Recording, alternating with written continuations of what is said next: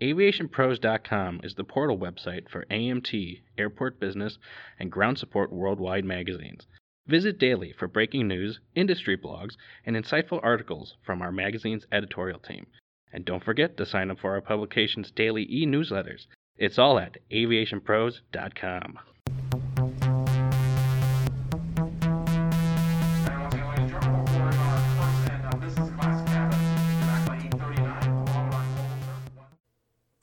Hello, everyone, and welcome to another edition of the Aviation Pros podcast. I'm Joe Petrie, editorial director for Aviation Pros. Recent crash landing of the Red Air jet at Miami International Airport was an important reminder for the need of properly trained and equipped ARF teams at airports. Despite crashing and skidding down the runway and catching fire, there were no fatalities and only a handful of injuries. I recently spoke with Ben Sokol, lead ARF program instructor for Fox Valley Technical College, located at the ATW ARF Training Center at Appleton International Airport, about the challenges first responders face on the airfield and what airports need to think about now to ensure their teams are ready for a major incident. Well, Ben, thank you for coming and joining us today for this conversation. I think it's really important to have, uh, especially in the events of uh, recently at Miami International Airport, where they had a you know emergency situation that arose with the Red Air crash landing. So, I think it's a good time to just refresh on some of the things that ARF crews need to know and you know things airports need to be considering.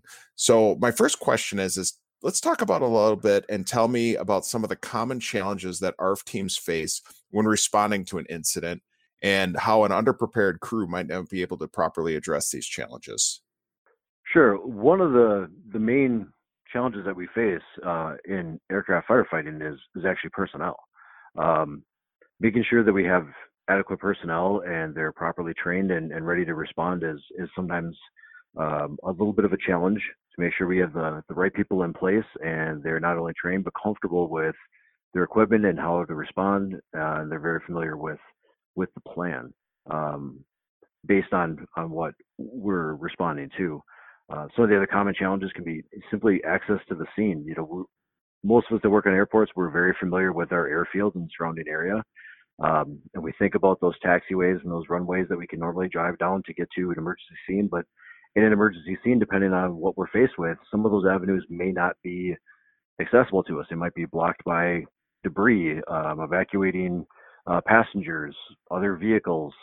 Um, you know, the wind can be driving smoke across those where it's not a safe avenue of approach. So, uh, thinking about preparing for accessing different parts of your airfield and the surrounding area from different um, routes is very important. Having having uh, not only your primary but your your secondary or complementary um, access routes and standby locations is going to be very important. And making sure that everybody is aware of those and know exactly where they're supposed to go given the incident that we're facing. Um, another really common challenge is going to be um, agent. you know, most aircraft uh, apparatus are going to have a, a certain amount of, of, water, foam, and complementary agents, whether that's dry chem or clean agent on them um, getting resupplied is often a challenge. Most airfields do not have much as far as water resupply. So you could have a 1500 gallon ARF truck. Um, that, you know, we can refill that that water tank two or three times um, to be able to use up all of our foam and be able to sustain that fight and, and, and create that rescue path. But once we run out of that 1500 gallons, how do we resupply? Uh, so we have to train with and have a good plan with our mutual aid or automatic response from outside the airport to make sure that we can get resupplied, make sure that we can continue the fight. Um, and that's going to be a bit of a challenge. Uh, sometimes some airports are located in areas where they just don't have a lot of uh, mutual aid or automatic aid nearby. You know, that could be a, a 10 or 15 minute response for those those outside agencies. Um, another common challenge is going to be familiarity with the aircraft. Sometimes we get these these emergency situations, and it's not an aircraft that we're overly familiar with, which can cause a little bit of anxiety while you're uh, while you're responding because it's not an aircraft that you just know inside and out because you've been studying it and working around it for for quite a while. Um, so knowing the the basics of the the category of aircraft and the common challenges uh, with that aircraft and having a good plan for an unknown aircraft is going to be very important for us to be able to uh, overcome those challenges make sure that we are prepared uh, in the event something like this does happen.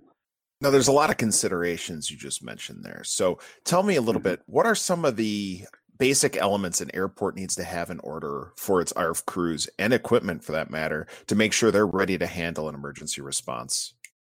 Well, making sure that we have the right type of apparatus uh, and the right number of crew for our index of, of airport is going to be very important, which, you know, more or less across the board, everybody's got that down. Um, making sure that we have that stuff in place, we have the right equipment, we have the right people, they're well trained, making sure they're familiar with the airport emergency plan is going to be very critical. Uh, they have to know their role and then practice that role. And that doesn't just go to, you know, the, the on airport responders. That also applies to the off airport responders most airports are going to at least somewhat rely upon outside agencies. Um, so those agencies have to understand what their role is, what equipment they should be bringing, how many personnel they should be bringing, you know, where their standby locations are, and what they're expected to do once they're brought on scene. Um, if, if, they're not prepared for that, that's going to make a more of a challenge uh, than it really needs to be. So having a good, strong uh, airport emergency plan and making sure that we are properly training everybody that's in there uh, beyond our triennial is going to be important.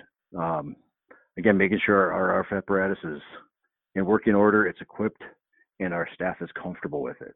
Uh, they've got lots of times behind the wheel, and they know how that how that particular apparatus operates is going to be uh, very important.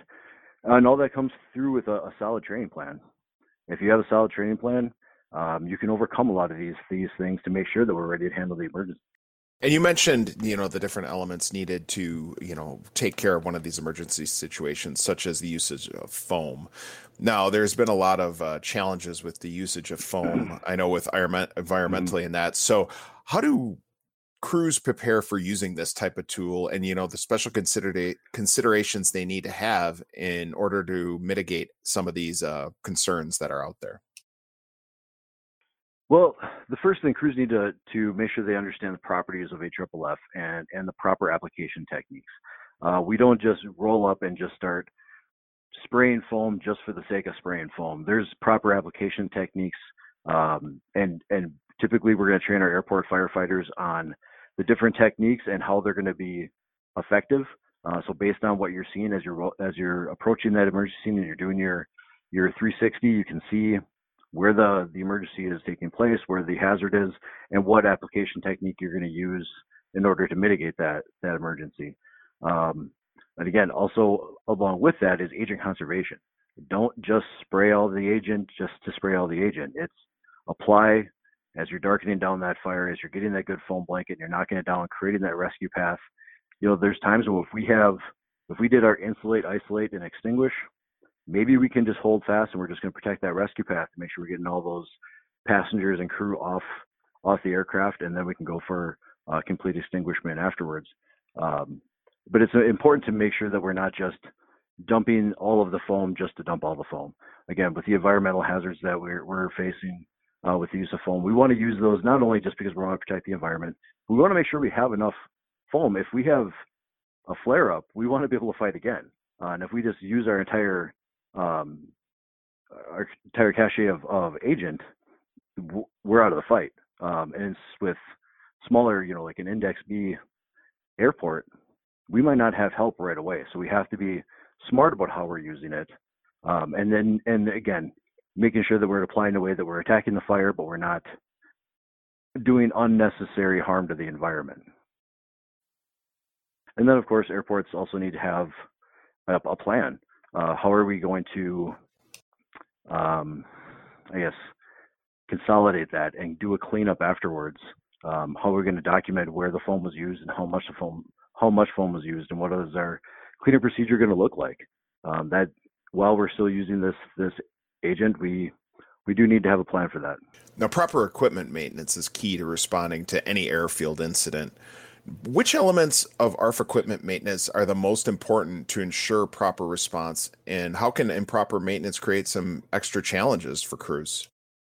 Sure. I mean, truck maintenance is going to be critical. Um, a solid preventive maintenance program is going to reduce um, our equipment issues and ensure that our apparatus is always ready to respond. Uh, the way we train here at the ATW ARF Training Center, we teach our students day one do your daily checks.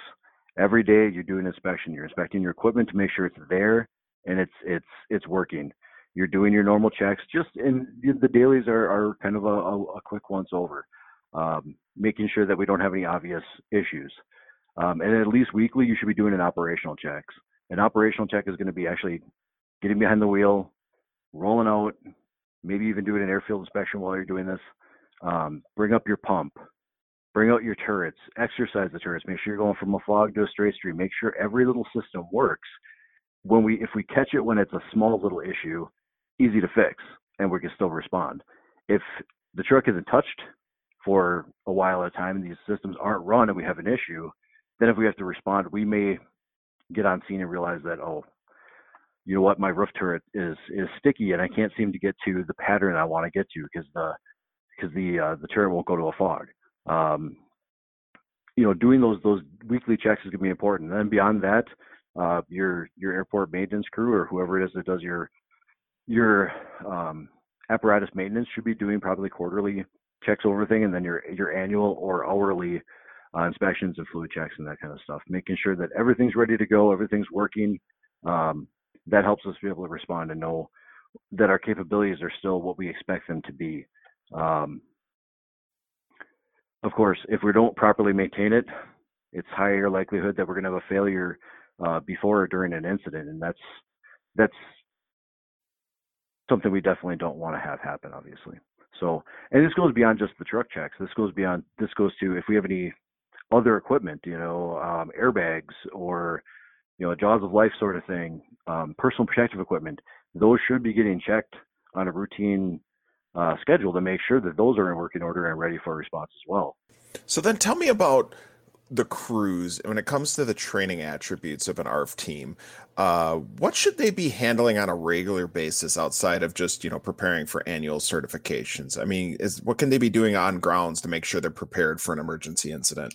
Sure. Um, I think the, a really important thing is airfield familiarization. Again, know where our trucks can go and where they can't. Most ARF apparatus, they're all-wheel drive vehicles. They're made for going off-road. They're not. They don't just have to stay on the hard pack. Um, knowing where we can where we can take them off the hard pack, where we cannot, um, our different access routes, uh, things of that nature are going to be really helpful for us to response. Because again, we can't expect to have 360 degree access to these emergencies. There's going to be times where we're going to have to take a slightly different route. We have to make sure that the route we're taking is safe for us and the apparatus, so we don't, again, take ourselves out of the fight by, you know, getting getting stuck in the mud or or something to that effect, right? Um, along with that, the area outside, you know, we call it outside the fence, um, outside the the airport grounds. Unfortunately, sometimes these incidents are not happening in airport, airport grounds. They're happening out in a cornfield or in the woods or in a swamp, and we have to have a plan of how are we going to get to that area, what can we do in that area, and again, who else is going to come in to, to help us out and then train with those folks. Um, other really important ones that I think that go above and beyond just our normal, you know, the FAA topics in our annual live fire, um, turret operations, getting to getting your your folks familiar with turret operations. Um, when I was still in our department, you know, we used to do during our operational tracks, even in the middle of winter, we would find a tree or some kind of target somewhere where we're not going to make a mess and it's not going to cause a problem. But we would practice doing pump and roll operations. Fire up the the pump, start spraying water, try to hit a tree, a rock, what have you, some cones out in a open area. Try to get that that water in that area while you're moving. Um, it's a good skill to build on because that's something that we often are going to have to do on a scene is be able to multitask and be able to pump and roll. And it's an acquired skill. It's not something that just happens. Um, so that's an important one as well. Um, again, training with any kind of hand tools or power tools, if you have them equipped, you should always know how well your equipment is going to work uh, before there's an emergency. We shouldn't be trying to learn um, during an emergency, obviously.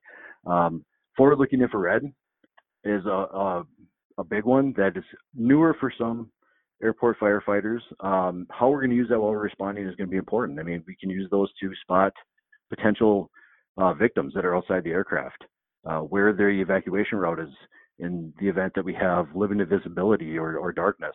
Uh, we might be able to see those heat signatures of people moving away from the plane. Well, now we know that that area is kind of out of play for us. We got to protect that route, but we're not going to be able to drive through that route.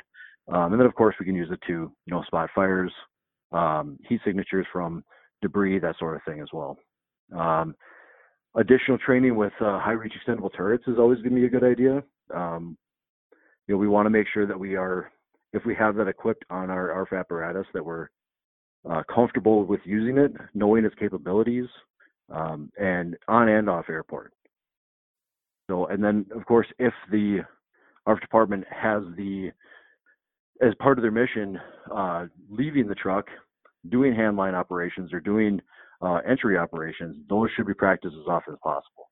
You know, donning your equipment, pulling that hose line, making entry into that that aircraft, and extinguishing a fire. And there's lots of different ways to do that without a training aircraft.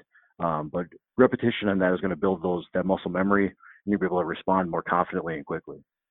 So there's lots of different training programs out there for our teams uh, that are provided like organizations like yourself. What are some of the specialty training programs that airports of all sizes should consider enrolling their ARF crews in to make sure they have these mm-hmm. superior, superior, skills in order to be able to address these emergency situations? Um, I think number one would be a driver operator program, uh, not necessarily having to be a 40 hour program uh, like what you do for like IFSAC or Pro Board certification, uh, but some kind of driver operator program, something where they are learning not only how the truck's operating, get familiar with the controls, uh, but learning how to properly position on on an emergency. You know, being able to quickly factor in all the hazards that they're they're seeing, the access issues that they're seeing, getting good proper position to be able to protect that rescue path, to facilitate evacuation and rescue if necessary. Um, learning how to drive, you know, to one of these emergencies in a safe manner. Safe driving is very, very important with these types of apparatus because they're they're a little bit top heavy and they they do unfortunately sometimes their accidents do happen during response um, or even just timed response uh, during a, a, training exercise. So knowing the capabilities and how um, these these apparatus are going to behave, again, using the turrets, learning how to pump and roll or power modulate into different positions to be able to protect the rescue path and then go for extinguishment um, is going to be really good uh, training, and it's it's something that it's almost a perishable skill. If you don't practice it, you're not going to get you're not going to be as good about with it uh, real world, right? Uh, so we want to practice that as often as we can. And again, that's something that in my career we always try to always almost incorporate into our weekly operations checks. We can always do a little drill here and there, but it's easy to set up scenarios like that on an airfield um, with your own crew and just say, hey, we're going to go down this taxiway. We're going to set up cones off in this this area in a safe area. We just want you to drop water from the bumper turret into that into those cones. You know, hit the square as you're moving by it. Uh, little things like that build a lot of not only skill but also confidence. Um, another thing that that could be uh, useful for everybody in airport firefighting is uh, command training and communication training. Again, doing tabletop exercises, saying we have XYZ aircraft with this many uh, people on board, and this is the um, the scenario that we're facing. What do we do? Do a walkthrough, a talk through, and then maybe even be able to do a scenario. Uh, is going to be very helpful for everyone when they're responding. Again, building that confidence up is going to be um, instrumental in them being able to respond quickly and confidently to uh, one of these situations. Uh, and then, of course, there's other advanced uh, training beyond our normal uh, Part 139 training that could be, you know, looking at a variety of aviation incidents, you know, the kind of stuff that we could get um, beyond what we normally would be uh, considering, um, say, military aircraft coming in um, or rotorcraft coming in. That even if we don't normally get a lot of helicopters, you know, thinking about what would what we would do if we did have an incident with involving one of those aircraft. Again, entry and rescue is something that we don't get to train on as often as as we'd like to. Um, so finding a way to be able to do that is is is great. Uh, cargo incidents, again, cargo is getting more and more prevalent. It seems uh, with with more and more people, you know, doing their shopping, they're buying online. Things are getting shipped around more, so cargo seems to be kind of expanding a bit. Uh, so being prepared for more possibility of, of cargo of incidents with cargo planes is going to be um, a great thing. And one big thing that's unfortunately doesn't always get to happen because of a variety of factors, but training with your mutual aid or your automatic aid. making sure that you know the local fire department is going to come in, know what their role is. You know, they, we want them to respond and say, okay, this is what our role is. This is what equipment we're bringing. This is what we're going to be expected to do. Um, this is who we're going to interface with. Uh, letting them practice that as well and get comfortable with their role as well is going to make this the response go even better. Um, again, those are just off top of my head the the big things that I would emphasize on in my training program. And my last question for you today: After a major incident occurs, like we've seen recently, um, mm-hmm. you know, obviously it garners a lot of headlines in the in the press, and it starts to get on everybody's mind. So, with that in mind, what should airports and ARF crews be thinking about now to make sure their teams are going to be up to the task of responding to an incident uh, if it were to happen at their facility? Well, one of the things about these these headline grabbing incidents is it is an opportunity. As as unfortunate as they are, it is an opportunity for us to be able to kind of look within and say, um, hey, if that happened here, what would we have done? You know, how would we have responded to that incident? That's that size, that type of aircraft, with that many people on board, with that presenting that kind of emergency. How would we have responded? You know, look at our equipment and our staffing. You know, look at our our plan. Would our plan have worked? Uh, what adjustments we would have had to make, um, and then we can go from there. We can make improvements uh, on our on our training or on our, our equipment based on what we've seen work and what we've seen have not worked.